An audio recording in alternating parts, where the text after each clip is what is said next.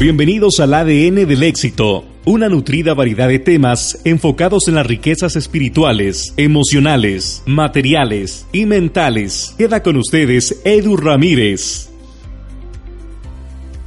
¿Por qué se acaba el amor?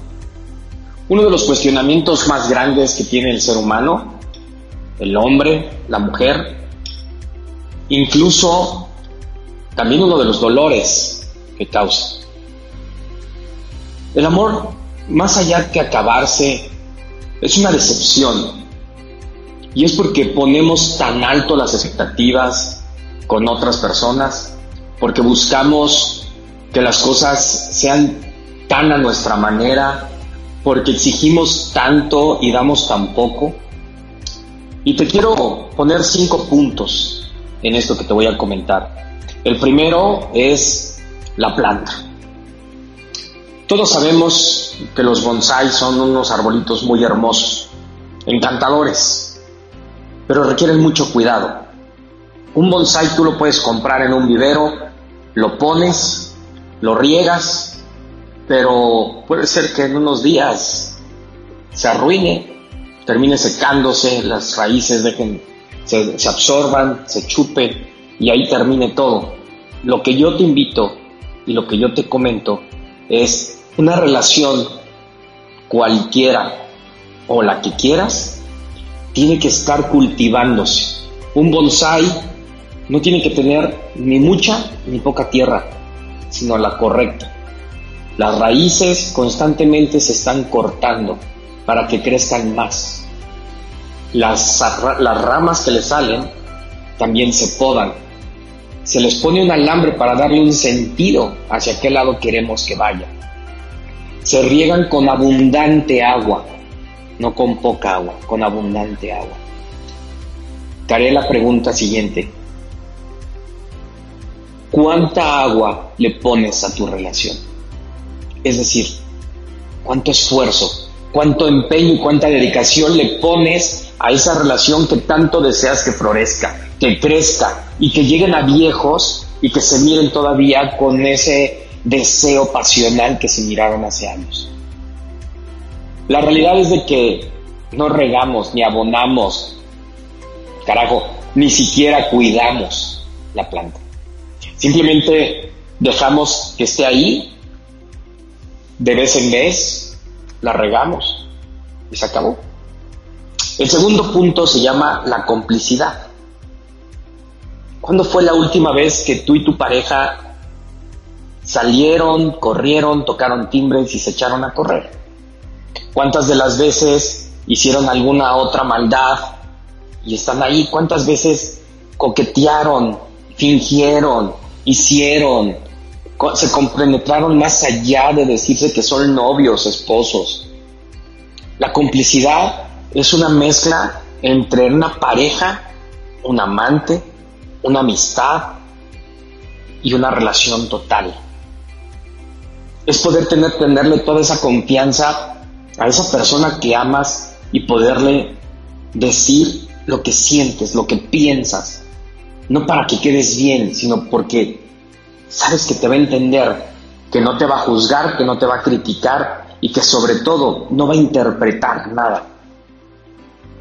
Lamentablemente no somos cómplices de nuestra pareja. Al contrario, pareciera que nuestra pareja pues la tenemos que linchar casi casi por lo que haga. Y entonces te preguntas por qué el hombre ve pornografía y cuando tú revisas su celular le dices, oye carajo, ¿por qué estás teniendo estas mujeres aquí? ¿Qué te pasa? ¿Que no te basto? ¿Que no te soy suficiente? La respuesta sería, si fueran cómplices, él no tendría que ver pornografía a obscuras. Él te diría, mira, y como dos personas maduras podrían ver eso. Eso que para muchos es persinado y impuro, lo podrían ver como algo normal, pero no son cómplices. La mujer que tiene insatisfacción sexual porque el hombre no la complace, porque termina rápido, porque dura poco tiempo, este, porque no le hace el amor como a ella le gustaría, cuando te sentaste con él para hablar de ese tema. La complicidad ya. Y te regalo esto, analízalo. ¿Qué pasa con nuestro mejor amigo? Tanto para el hombre como la mujer. Normalmente siempre es alguien del otro sexo a la cual le podemos contar y decir nuestras fantasías, nuestros sueños, nuestros anhelos, nuestros problemas, nuestras situaciones. Y el único que te dice es, pues, ¿y tú qué quieres? ¿Tú qué necesitas? Y ahí tienes la clave y la razón de las cosas. La tercera es la conexión. ¿Cuántas veces te conectas con tu pareja? ¿Cuántas veces estás sincronizado? ¿Cuántas veces piensan de manera tan similar que dices, wow, son pocas las parejas que pueden estar conectadas a un nivel que piensen lo mismo y sin decirse nada, con verse saben qué hacer, con un silencio saben cómo actuar. ¿Cuántas veces te conectas allá con tu pareja? ¿Cuántas veces te sientas con ella, meditas, te conectas, fluyes con ella? Y eso me lleva al cuarto punto, que es la energía, porque tanto la conexión como la energía están ahí. Las relaciones se separan porque somos seres de energía y entonces a veces nuestra energía es diferente a la de ella, a la de él. Y entonces, pues sí lo amas y lo quieres, pero no sabes por qué peleas, no sabes por qué gritas, no sabes por qué haces brinche.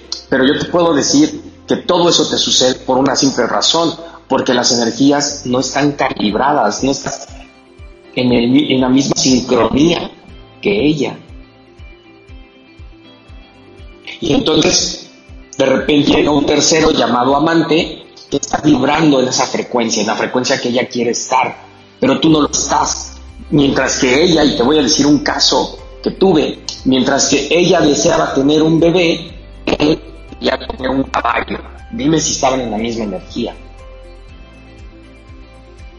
Si querían tener algo más de la vida, traer a alguien más a su núcleo familiar. Él quería traer un caballo y ella quería tener un bebé. Y ella decía, ¿por qué no me embarazo? Fui, fui, fui a ver cosas de fertilidad, fui con los doctores, hice todo lo que me dijeron, etcétera, y no me embarazo.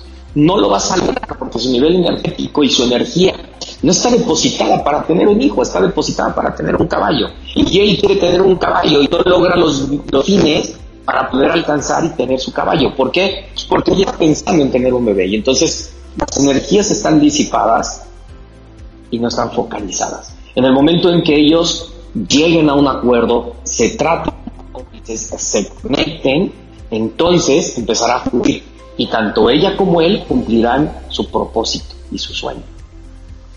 Y la última, que te lo toqué entre la complicidad y la conexión, es el sexo.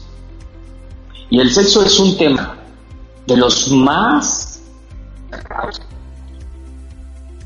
hay mujeres que llegan a una edad avanzada sin saber qué es un orgasmo, sin saber disfrutar.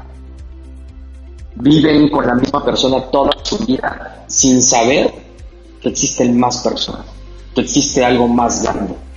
Y yo no te estoy promoviendo que engañes, yo no te estoy promoviendo que lo hagas. Es que a veces la sociedad nos pone etiquetas. ¿Y qué va a decir si ya lo acabo de dejar, me acabo de divorciar y encontré otra pareja? Van a pensar por cuál. Y no es eso. No es, no es esa etiqueta. Tienes que vivir, disfrutar, experimentar y sobre todo con eso que te acabo de comentar vas a poder comparar. Y mucha gente va a decir, es que es malo comparar. No, es lo mejor que puede pasar. Que puedas decir, esto es lo que me pasaba con él y esto es lo que me ocurría con él. Te voy a decir otro ejemplo. Tuve un caso exactamente muy similar y te voy a llevar, antes de ese caso, me voy a ir un poquito más hacia atrás. Cuando eras adolescente tuviste un amor de tu vida, te cortaste las venas, te dejó, bueno, destrozaste y tu vida casi termina. Después entraste a otra relación y lo amaste más. Y volteabas a él y decías, hijo, qué tonto, qué tonta fui. Y la verdad es que no lo amaba tanto. Y ahí sí lo amo. Y así nos vamos. Es decir, la persona con la que estás hoy, si crees que lo amas, posiblemente encontrarías otra que lo ama. Porque el ser humano es capaz de expandir su corazón a niveles increíbles. Eduardo, ¿qué tiene que ver esto con el sexo? Tiene que verlo todo. El sexo genera los químicos de la felicidad más importantes del ser humano. Segundo, genera energía para ella. Y sobre todo, relajación para él. La otra es la conexión que existe entre ambos cuando hay comunicación. No es lo mismo hacer el amor que tener sexo. Y para que esto se logre, tiene que haber una entrega total de emociones, de sentimientos, de pensamientos, de palabras. Hay gente que dice, no, cállate, no, no, no, no hagas ningún gemido porque te van a escuchar. Y entonces estás reprimiendo. Date cuenta, date cuenta.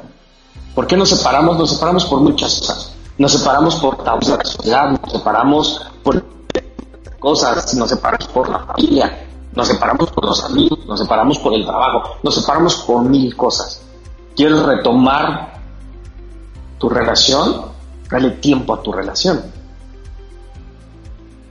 Está en el aeropuerto mientras te esperaba pacientemente, eh, uno de los chicos que siempre me atiende en las salas eh, Premier me, decía que su relación no estaba tan bien, así que agarré y le dije, ten, te regalo tanto, llévala al cine, no le digas que yo te di ese dinero, simplemente ve y disfruta y goza como si fueran esos novios de hace tiempo. Con una lágrima en los ojos me dijo, me va a decir que no, me va a decir que tenemos que ir con nuestros hijos. Y no está mal pensar en los hijos, no está mal, pero ¿cuándo vas a terminar de seducir a la persona? Te voy a decir para cerrar este podcast qué es lo que a mí me ha ayudado a tener éxito. Y en esto, que es el ADN del éxito, que me ha ayudado a tener éxito.